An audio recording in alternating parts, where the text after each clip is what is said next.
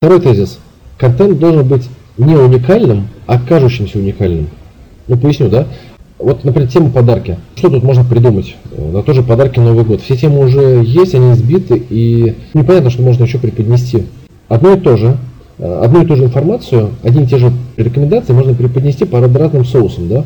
То есть этим вы должны заниматься. То есть э, не нужно генерировать, там, придумывать, тратить какие-то баснословные деньги на вот, каких-то мега-копирайтеров, которые будут предлагать какие-то э, нереальные сценарии, еще что-то. То есть это не нужно, просто преподнесите информацию под другим углом и она станет таким образом уже покажется уникальной. Вот, это такой бюджетный вариант, как, опять же, делать рассылку. И важный тезис.